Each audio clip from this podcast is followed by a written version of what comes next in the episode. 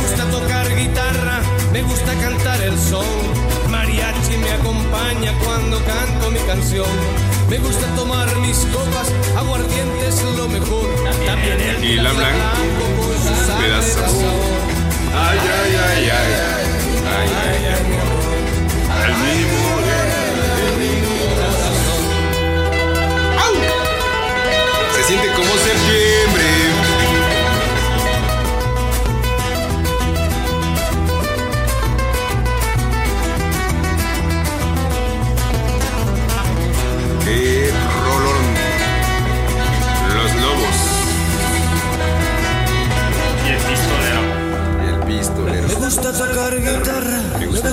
El sol. Mariachi me acompaña canto mi canción. Esto es un podcast más de No Somos Tan Simios.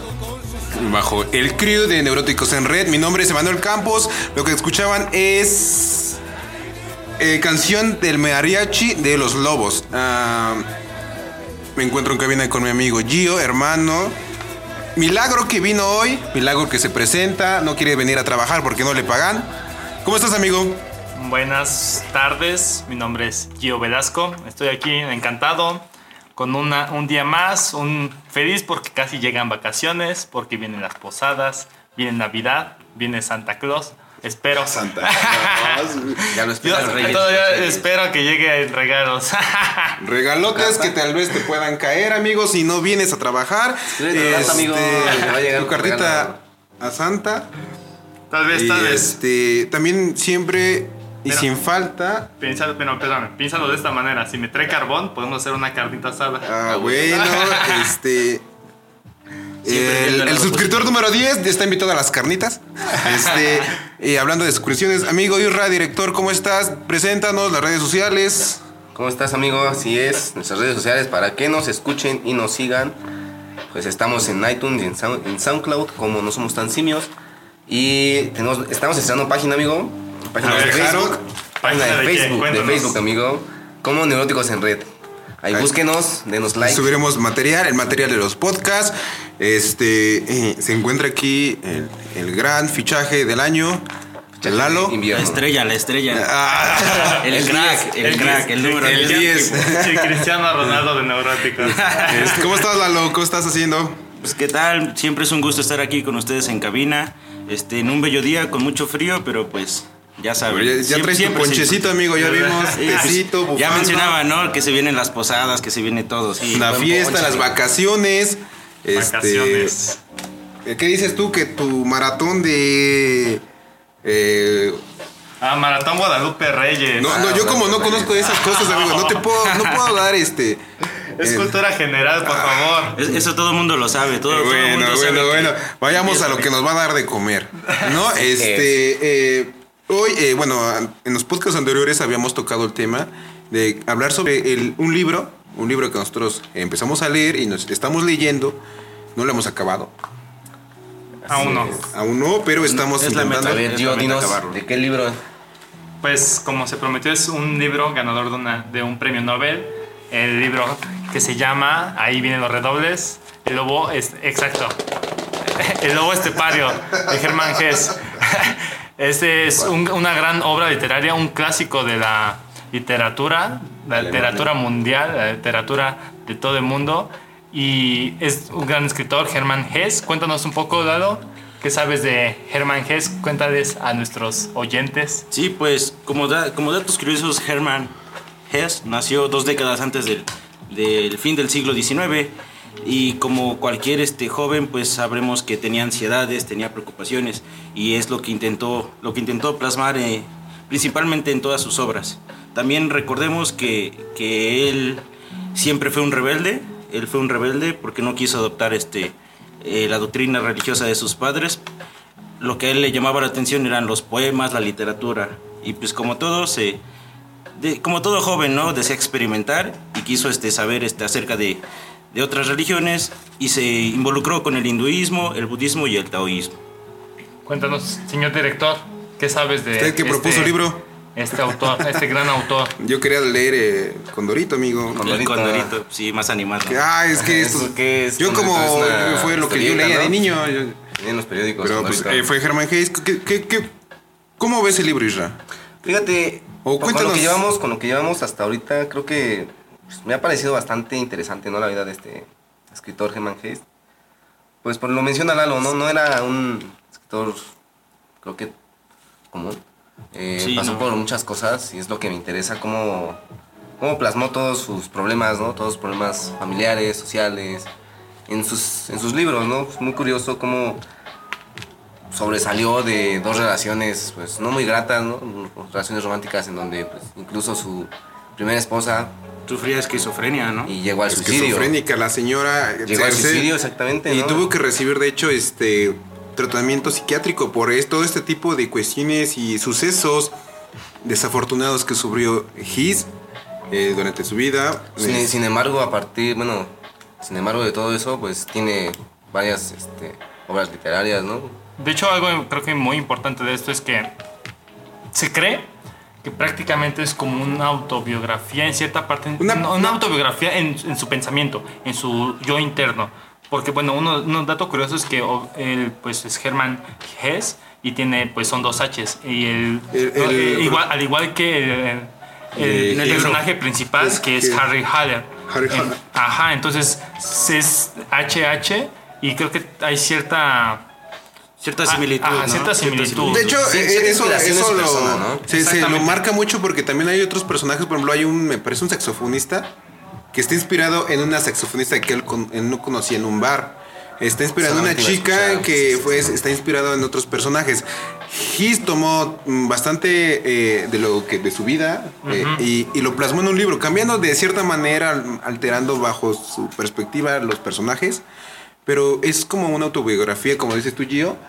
Eh, me gustó, me gustó esa, esa, ese- Esa definición. Esa definición, es una autografía de, de His. Ah, sufrió mucho un tipo que vivió dos guerras, ya, ya se comentó. Dos guerras. ah, Y creo que algo que se debe destacar mucho es la manera en que se expresa, porque la historia, la historia, lo importante es el que te sientas diferente, el, el sentir dos almas dentro de ti. Entonces creo que muchos único y diferente, como lo Ajá. decimos en los Ajá, millennials, creo que es algo sí, algo muy común que, creo que cualquiera podría sentirse ident- identificado. O sea, unas cosas importantes que cada quien tiene dos almas, pero de, alma de hombre y alma de un animal. En este caso, alma de lobo estepario. Entonces creo que puede, o sea, el animal cambia tal vez con cada persona, pero creo que es algo que cualquiera puede sentirse identificado y la facilidad y la manera en que lo puede expresar y que te sientes realmente parte de esta historia, creo que es algo que se debe destacar y que es realmente importante en este libro. Sí, este. Hace rato estábamos comentando antes de empezar el podcast eh, cómo escribe, bueno, cómo empieza, cómo abre est- este, esta obra. Eh, viéndose como de tercera, en tercera persona el lobo estepario, ¿no? Lo ve primero la, una chica. Una chica, sí es, una chica... No, es un chico, es el sobrino de la. Sobrino de la casera. Ajá, Yo, yo entiendo que es una sobri- es la sobrina. No, es el sobrino. Porque se enamora de él al principio. Sí, sí, sí. Sí. Sí, es la- Surge bastante interés por parte de la persona que está na- na- bueno, narrando desde un inicio, entonces da a entender que es una, que es una mujer. No, es es la perspectiva del sobrino, solamente que es, le parece ciertamente impresionante o como misterioso la personalidad de Llegó a Harry. intrigarlo Harry bastante. Ah, exactamente, llegó a intrigarlo. Pero más que nada como curiosidad. Este, Si te das cuenta, sí, por la manera en cómo lo describe, ¿no? Lo describe una persona, pues... misteriosa, Misteriosa, madura, oscura. madura, dura, eh, tímida de cierta manera también, eh, Nostálgica. nostálgica, eh, una persona Con cierta facilidad incluso de ganarse a las personas, ¿no? Si recordamos... mm, yo creo que magnética, pero misteriosa. Ah, eh, exacto, exactamente. creo que me podría, ser, sí. podría ser Esa muy definición buena me parece definición, perfecta. sí. Ah, es que me describí a mí mismo, amigo. Ah. Sí, sí, sí, creo que es la definición perfecta. Porque la manera en que se gana a la tía.